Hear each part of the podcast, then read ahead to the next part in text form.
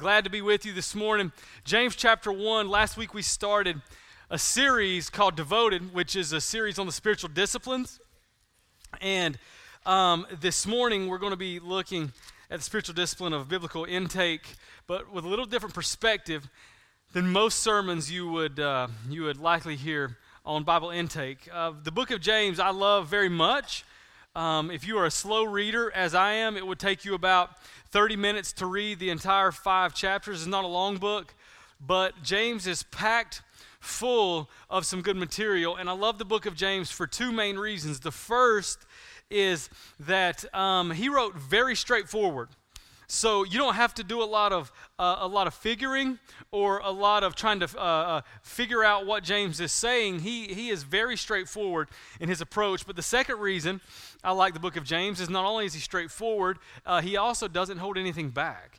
Um, so when he is writing, he is he does not mince words. He's not trying to make you feel good on the inside. He wants to just simply tell you what you should and shouldn't do according to God's standards. It was so practical, honestly, that for about the first century, um, some people in the first century church didn't even think the book of James needed to be in Scripture because it was so straightforward and not as much theoretical, but it made it in there by God's grace. Thankfully, so because it is not um, in competition with um, the idea of grace. Instead, he tries to tell us how we live out our faith. The book of James is also known as the New Testament Proverbs.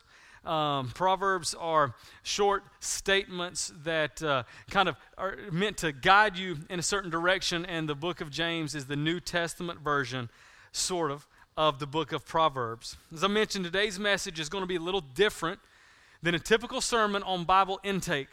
Last week, we started this series on what it means to be a devoted follower of Christ. And next week, you'll hear a message on prayer. And from, from then on, you'll hear messages on these different disciplines that it takes to be a devoted follower of Christ. And one of those disciplines that it takes is honestly reading the Bible, hearing the Word, and then doing something about that.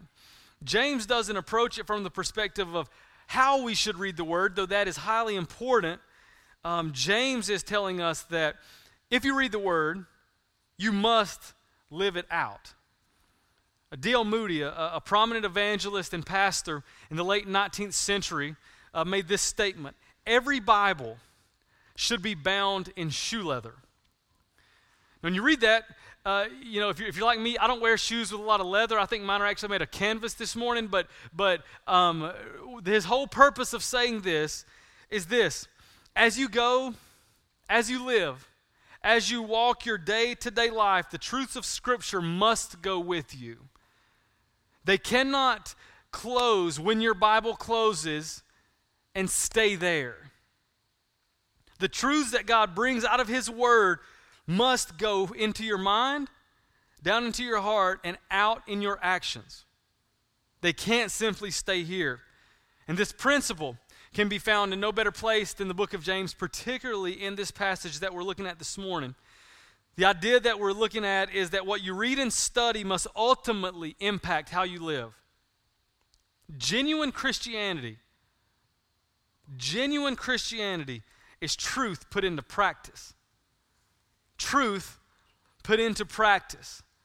Last week we began this series I mentioned, and we're looking at the very notion that a devoted follower of Christ has everything to do with knowing the word and then doing the word. I would say, as I've ministered to students now who are um, in their in their mid twenties, all the way down to some some uh, some of my eleven year olds that I have currently, not just this generation, but all of us are in a generation now that I would say one of the biggest blind spots of today's time is that we have the potential to know more and have access to more scripture than ever before Yet I would say at some point there's a missing link between actually knowing it, having the opportunity to read it, and then actually applying the truths on a daily basis. We can Google scripture. We can actually type into Google, what does this passage mean? And we can find something, yet there often is a missing link between reading it, figuring out what it means, and then living it out. And if that's ever been you, that's where we find ourselves today. If you've ever struggled or battled with the idea of knowing what the word says and then doing what the word says, this message is for you. James gives us 10 things and I wanted to have a 10 point sermon, but what I decided to do was give you a two point sermon with four subpoints in each. So that's the way I'm going to approach it this morning. We have two points today, but James gives us 10 things, and he really gives us commands that I strongly encourage us to hear the word, receive the word, and do the word. The first command is this hear the word of God. James says, be a hearer of the word of God. He doesn't end there, and we'll get to that later. Believe it or not, I will tell you there are five things that James mentions that actually you must do in order to hear the word. In order to actually hear the word of God, five things you have to do. The first two I put in one statement. He says in verse 19, Be quick to hear and slow to speak. Be quick to hear and slow to speak. This is so counterintuitive in 2019, isn't it? The, the social media has, has made it such that you have an opinion, I have an opinion, and it is incumbent upon me to get my opinion out there so that you know what I think about something, right? That's what 2019 tells us. You tell me your opinion, I'll tell you mine. Though I may not listen to yours, you need to listen to mine. That's why that's our that that's 2019. As a matter of fact, how many of you when you are in a debate with someone or you're in a passionate conversation or let's just call it what it is. You're in an argument with somebody, and you um, are in that argument with someone, and they are telling you their side of the story, and you're nodding, saying, uh huh, uh huh, but you're not listening. You're actually formulating what you're going to say next. How many of you do that? And I would say the rest of you are lying. Everybody does that at some point. It is hard for us to actually listen. Instead, we sit there or stand there and we are just waiting to get to say what we want to say. That attitude that James says is entirely wrong. I've honestly, I, I, I'm, I am that guy. I, I, I want to say what I need to say next. And I've literally had to train. I learned this a few years ago. Train myself that when someone is speaking to me, I have, if, if I do this, that means I've just lost track somewhere along the line if I'm talking to you. But I've trained myself to not even say, mm hmm. I actually try to listen completely without saying anything. Because if I don't, I will be thinking of something else. So I've had to do this. This is not a discipline James is just saying. He's saying the attitude behind this discipline matters.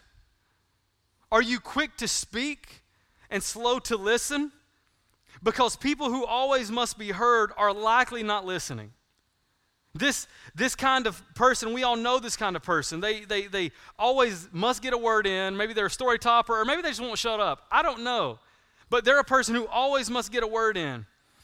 But James, and, and, and I think we could pull this out of this passage, when, when you're quick to speak and slow to hear, you are likely, because you must get your word in, so full of yourself that it's going to be hard for you to actually hear what God is saying. James is saying, be quick to hear and slow to speak. And that's the attitude we much, must approach God's word with. The third command, you'll see on the second bullet point, is be slow to anger. And be slow to anger. Anger itself isn't, isn't sinful. there, there should be some things that make you angry. If you see someone being bullied, it should make you angry. If you see someone getting hurt, and it's an injustice, that should make you angry. If you see something happening that is wrong, it should make you angry. Anger in itself isn't, isn't bad. As a matter of fact, Ephesians 4:26 tells us that anger itself isn't bad, but instead quick-tempered, selfish anger shows a lack of trust for God and a lack of love for others. How can I say that? Because if you are so quick tempered and it is easier for you to just fly off the, fly off the handle mad, it is partially to do with the fact that you aren't trusting God first with your situation. Now, that may not be all that there is, but that's part of it. But quick tempered, selfish anger shows lack of trust for God and lack of love for others. James says man's anger doesn't produce righteousness. The righteousness, the word here, doesn't mean like positional righteousness, like am I saved or not. James says that man's anger doesn't produce the right way of life, living in accordance with what honors God. Man's anger doesn't do that. An angry attitude does not produce righteousness. As a matter of fact, James 3:18, a couple of chapters later, says that those who sow peace raise a harvest of righteousness. This is an attitude here. I would add that if your attitude is, is not primarily linked with, with gratitude or thankfulness, if you don't find yourself being thankful or being uh, grateful often, you'll become so inwardly focused that you'll eventually be saturated with bitterness and anger. Because focus is entirely on you. And angry people can't hear the word because they're too wrapped up, wrapped up in themselves to actually hear what God is trying to say. The fourth thing we see is this in order to do the word, James says, put away all filthiness and rampant wickedness. The word here for, for put away literally means like taking off an old dirty shirt because there's something on you that's nasty, so you take it off and you put on a new one. I got to experience this about a month ago, almost a month ago.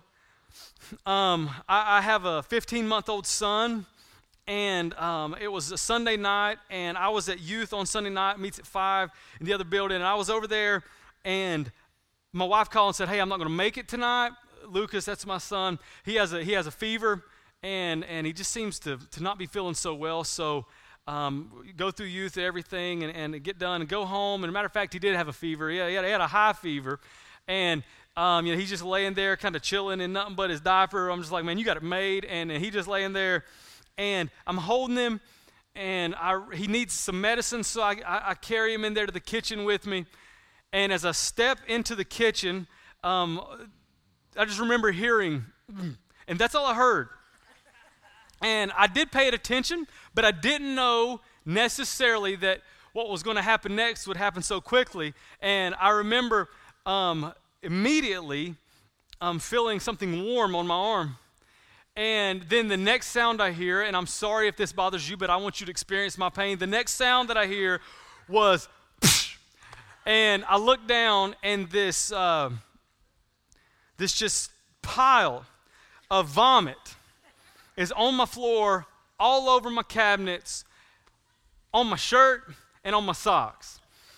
So I can't handle that kind of stuff. I, it, it bothers me. I can't do it. So I immediately do like this and say, Whitney, you got to take him. And the, what do I do? I take off my shirt, throw in the washing machine, take off my socks and throw them away because there's no point in keeping those. And I immediately take Lysol wipes, wipe down my arms, wipe down my face. I don't even know if that's healthy. I do that, and then I go put on a new shirt. Now, that, that was, I mean, gonna lie, you who have kids and have experienced that, that, that, that was nasty, all right? There's no way, no way that I could have just walked around the rest of the night with my socks covered in vomit and my shirt partially covered in vomit. I couldn't have, couldn't have done that. No, nobody could. Even if that stuff doesn't bother you, nobody could do that. Why? Because it's filthy. It's nasty. So what did I do? I took off what was nasty and put on something that was clean. James in this passage says this You take off what is nasty, those things in your life that are filthy and wicked, and you replace them with the Word of God. He says that the word is actually implanted in your heart. The tense of this verb uh, means that it's already in you. So James is talking to brothers and sisters in Christ, but what you must do is cultivate it. In order for you to hear the word and receive it and not just let God's word go into your eyes and stop there, or let preaching go into your ear and out the other, or let your life group lesson go into your mind and immediately out, what keeps you from that hap- what keeps that from happening is you must first put away what is filthy and what is wicked. I'll make this statement, and I believe it to be true. You cannot receive God's word and respond rightly while still living in unrepentant sin. If there is, this doesn't mean that you're completely perfect because we won't be on this side of heaven. But if you are living in filthy, unrepentant sin, you cannot respond to the word rightly and properly. You may do what is right, but it's not out of the right attitude and it is not the proper response to God. Meaning, if there is sin in your life that you aren't dealing with, either because you don't want to or simply because you haven't yet, you aren't responding to God's word properly and you will struggle at best to grow as a son or daughter of God. James says you must put away what is filthy. Take it and throw it out. Just like I threw that shirt in the washing machine and those socks away, you must get rid of what is filthy. Look at what Paul says in Ephesians 4 20 through 24. He's talking to the Ephesians and he's telling them what they used to be like. And he says, But this is not how you came to know Christ. Assuming that you heard about him and were taught by him, as the truth is in Jesus, to take off your former way of life the old self, so take off the former way of life, the old self that is corrupted by deceitful desires, and to be renewed in the spirit of your minds, and to what? Put on the new self, the one created according to God's likeness in righteousness and purity of truth. Some of you may be in this room this morning and you wonder why you used to be growing in your faith and you'll have seasons where you grow more and seasons where you grow less. And I'm not discounting that, but maybe it's been a long time since you felt like you've grown and you think there's another book you need to read, or there's another podcast you need to listen to, or there's something that you need to do. And maybe what hopefully the Holy Spirit of God is doing right now is saying, no, what you need to do is take that thing in your life that you have not dealt with, deal with it, and put it away. And then at that point, you may see growth that you haven't seen before. He then tells us the fifth thing we need to do. So the, the, the, first four we've seen, and then he tells us the fifth, which is receive the word with humility. Receive the word with humility. In the ESV translation, it says receive the word with meekness, right? Receive the word with, with meekness. So humility.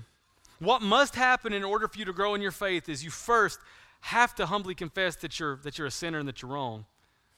In order for us to even come to faith in Christ, we first have to say, God, we have wronged you.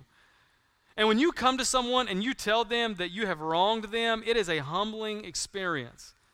But the only right way that we can receive God's word is to humbly come before Him, realizing that His word can and will call things out in our lives. The word for receiving God's word with meekness or humility is actually the word that Paul uses in Galatians, talking about the fruit of the Spirit, the word gentleness. Think about this. You don't call someone who is quick to speak and give their opinion gentle.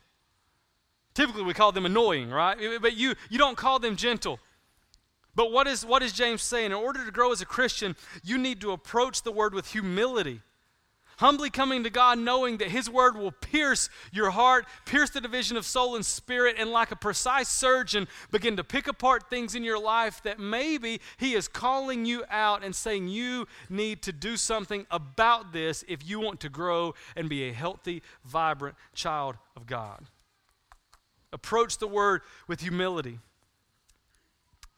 I want to follow up something I said a minute ago, talking about when you are quick to speak and slow to hear, that you're so full of yourself that you can't hear what God's saying. I also want to say this you must, in order to, to grow as a Christian, and in order to approach the word with humility, doesn't just mean you're opening the Bible and saying, God, what are you saying? To approach the word with humility means that there may be a time in your life when another brother or sister in Christ is looking across the table from you and what they're saying may be challenging and it may be calling you out, but if you aren't willing to hear biblical correction, you aren't receiving the word. But if you can hear what someone is saying in your life, and though it may sting, it is from God, from His word, if you can take that, you are humbly receiving the word of God. You're able to do so. I would also add that a person who reads the word, and this is this is this is a I would say for any any pastor at our church I, I don't know I would say it's a it's a a potential problem for them, but if you read the word, because it has been for me, and you immediately think of someone else, and you don't read it seeing what God is saying to you, you aren't humbly hearing the word. Because it's easy to think that person needs to hear this. It's easy to think the person beside me this morning needs to hear this. But that isn't humbly approaching the word of God. That is that is being wrapped up in yourself and thinking someone else needs to hear something you don't. So, the first truth or first command today is hear the word of God. The second one is this it's simple do the word of God. Hear it, do it. You hear it, you receive it, and then you do it. Look at the progression James is using. You put away all the things that keep you from hearing God's word, you put them away right? And when you put those things away, kind of like a distraction that you take away, you begin to hear God's word, and then you can actually begin to receive it. And when you hear the word and you begin to receive it, the only natural response is to what? Do it. That's the only natural response. The right response to hearing and receiving God's word is to put it into action. I would say I have, I have been on both ends of this over the years as a youth pastor, but I've seen the opposite end of this probably more times than not. Because when I've sat in a room with a, with a, a 14, 15, 16 year old, we all know that, I'm not hating on the 14, 15, 16 year olds in the room, but we all know that, that when you hear something, it goes right here and it goes right there. We have parents, would you agree with that? Yeah, yeah. Yeah, we know that to be the case. I think it's written on the job description of every youth pastor in America. You will give instruction that no one listens to. I think that actually exists. But I want to say this Parents, you know this well. You don't give instructions to your kids simply hoping they will hear it and not do them. No, you give instructions to your kids, whether it's a command, whether it's something you're asking of them, whether it's just you kind of coaching them in something. You give instructions to your kids hoping they will take what you say and put it into action. You want them to do what you've instructed them to do. Hearing is just part one. You want them to hear you. You want them to listen. You want them to take it in, but you don't want them to say, uh huh, I hear you, and immediately do something else. That's not why you're giving instruction. You're giving instruction to your kids because you want them to hear you, and then you want them to do it. When God tells us something in His Word, through preaching, through a life group lesson, through something, He doesn't want you to simply respond by, okay, that's nice. He wants you to take what He's saying and actually do it. James says hearing something you're supposed to do without action is self deceptive. If you hear, you can hear all kinds of things, right? Theoretical knowledge or, or, or knowledge without any kind of action is never committed in Scripture. Scripture never, never one time says, This is what I want you to know and just know it. Don't worry about anything else. Just know it. No. No, God wants us to take what He says and actually, actually do it.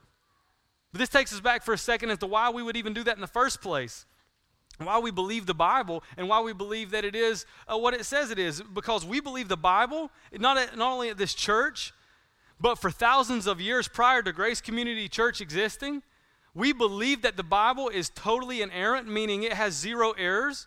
We believe it to be infallible, meaning it will not lead you astray. We believe it to be perfect. We believe it to be from God who is perfect. And since it is from God who is perfect, we believe what this book says is entirely accurate and true. That's the reason why we do it. This book is not a suggestion manual. It's not a it's not a manual for okay, let me just try to figure out this situation. Oh, I figured it out. Let me close it until I need another situation. No, it is God's word whom he spoke through his apostles who then wrote it down. This is God's word from a perfect almighty God. That's why we do it. If this was just suggestion, then listen to it maybe or not. We believe at this church, and Christians for thousands of years have believed that this book is entirely true and accurate, and that's why we do what it says. Look at the metaphor James uses in verse 23 and 24. He says, Because if anyone is a hearer of the word and not a doer, he is like someone looking at his own face in a mirror. For he himself goes away and immediately forgets what kind of person he was. He says, If you're a hearer, excuse me, of, of the word and not a doer only, you're like a person who looks in the mirror and walks away forgetting what you look like. I would say, I'll, use this as, as an example. The word for looking at yourself in the mirror is, is actually a word that means like you're staring at something with great intention, like you are looking at yourself in the mirror. It's as if you um, are, are planning to go on a date and you're planning to go on a date and you look in the mirror and realize, wow, that eyebrow needs plucked. Wow, that pimple needs needs to be taken care of. That that needs to happen. But what happens is you immediately get a phone call, and that phone call, you pick up the phone and say hello. You walk out the door, forgetting those imperfections, we'll call them, forgetting those, and then you don't do anything about it. That's not how you would approach that situation. You would approach that situation with, wow, that needs to be taken care of. Let me call you back. And then you call them back once everything is fixed. James is saying you can't just be a hearer and do nothing about it. You must be someone who looks at yourself in the mirror, realizes these are some things that need taken care of because this is what God is pointing out, and then I'm going to do something about it. So, what does James tell us to do, and how does he tell us to do the word? The first one was this persevere in the word. This is the first subpoint of this one persevere in the word. If you look in the mirror and you see imperfections, you likely try to take care of those. You do. Or uh, if, if you're a person who likes to post loads on social media, you're likely not going to take one photo, one selfie, and post it. You will take as many as it takes to get it right. Because you want everything that's wrong to be right in your, in your perfect little picture. So, what is, what is this saying? You, you'll do whatever it takes to get it right. That's what James is saying. Persevere. Do whatever you must to get it right. In doing so, he says, you will be, you will be blessed. Look at the end of verse 25. But being no hearer who forgets, but a doer who acts, he will be blessed in his doing. How will you be blessed by persevering in the word? Because the longer you look intently at the word and the more you let God's word sink into your heart, the more you will look and live like Christ, who has saved you. That's the blessing. Here's the, the second thing he tells us. He said the next is to bridle your tongue. Bridle your tongue. He says, if you begin to even think you're religious, but you can't control what you say, this goes back to, to being quick to, quick to hear and slow to speak. If you can't control what you say, you deceive yourself. Perhaps maybe you can control your tongue. Maybe you're somebody who you actually very much can control what you say, but you just choose not to. Like you're like, I'm a straight shooter. I tell people like it is, and I don't care. That is not commended in Scripture. Proverbs 15:1 actually says, "A soft word turns away anger, but a harsh word stirs up wrath." He says we must be able to bridle our tongue, fix what we say. It doesn't mean you won't call someone out. It just means are your word being used to tear down or your words being used to build up? The last two he gives us are very critical. They almost seem out of place. But if you want to walk with God, these are very much linked to doing the word of God. The, the, the next one is this visit orphans and widows. Visit orphans and widows. How, how is this linked here? Because in the, in the, the time of, of James, James wrote it about 45 to 50 AD. In his time, these two people were the one who had no chance of survival. A widow would be sold into slavery, never to have her life given back to her, and an orphan would be sold into slavery and live as a slave the rest of his or her life. James is saying if you want to, to do the Word of God, what is he saying? You must care for and value those whom society does not. If you want to be a doer of the word and not just a hearer only, you must value these people that society will not value. Matter of fact, in James chapter 2, one chapter over, he says, How can you walk by somebody when it's very cold outside and say, Hey man, I hope you stay warm while you have a coat that you can give them? He says, No, that, that, that faith is worthless. No, instead, you look at them and say, Here, take my coat. I want you to be warm. He's saying you can't be a hearer of the word and not value those people whose society doesn't value. The last one he gives us is this He says, Keep yourself unstained from the world. This means spotless. This ties back to the notion of, of taking off the old dirty self and, and continually putting on the new. But how in the world, how in the world can we keep ourselves unstained from the world? It's by, as Jerry mentioned last week, trusting in, believing in, and then living in light of the gospel. Because where do we see someone being unstained from the world the clearest? We see it in the gospel. Right? Jesus was the Word of God, God in the flesh. He received God's Word. He heard it, knew what his mission was, and at times he didn't even want to do it. In the Garden of Gethsemane, Jesus prayed that God the Father would take the cup of wrath which was coming to him on the cross, he prayed that God would take it away, but ultimately he followed through doing the Word of God so that you and I, who weren't valuable because we are sinful, could be made new. Jesus Christ kept himself unstained from the world so that you and I, who have been stained by sin, could be washed white as snow, so that we could be made brand new sons and daughters of God. You see, the, the gospel is not only what saves us, it's the motivation for us to hear, receive, and do the Word of God.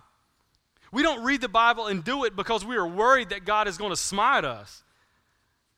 We read the Word of God and do it because Jesus has already saved us. So, with that knowledge, what will you do? What will you do? Perhaps you aren't willing to listen or hear what God says in His Word. Will you humbly approach Him? And say, God, my attitude is entirely wrong. Perhaps maybe you, you, just struggle, and I can understand the struggle. You, you wake up in the morning and it's, it's hard enough to get to work on time. much less think I'm going to open a word and, and spend some time with God. Listen, if it's as simple as three minutes in the morning, if it's as simple as opening up a psalm, I typically do a psalm a day along with some other things. Psalms are usually fairly short. If it's as simple as opening up the word and reading it, Colossians 3:16 says that we should let the words of Christ dwell within us abundantly. If you might you could be empty right now and what you could begin doing is reading even if it's a small portion that begins to just fill you. Begin reading even a small portion of the word.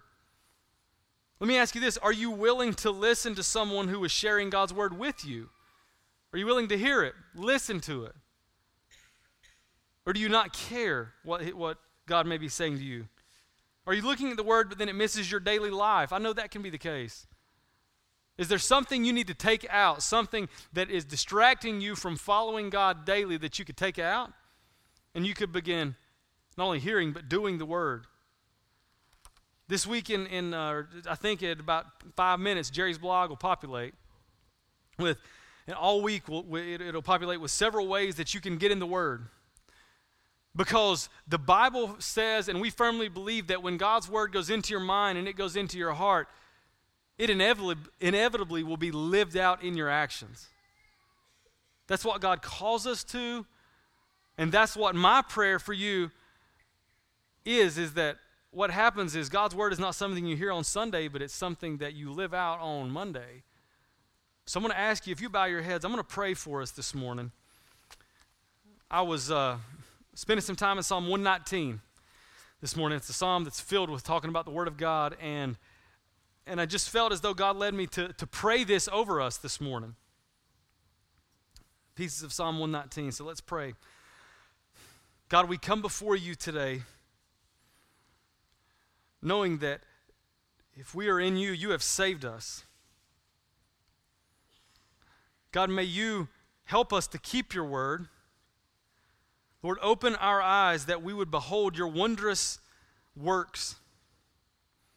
Jesus, hide not your commandments from us. May our soul be consumed with you and with longing for your word. Lord, may your word be a testimony, or may your word be a delight to us, and may it counsel us. Give us life according to your word, God. Teach us what it says. Give us understanding of what your word says, Lord, this week as we get into your word. May you give us understanding of what it says. Lord, may we run in the way of your commandments, and when we do so, may you open our eyes to, to more of who you are. And Lord, teach us the way of your word so that we can keep to the end. Jesus, we ask this in your name. Amen.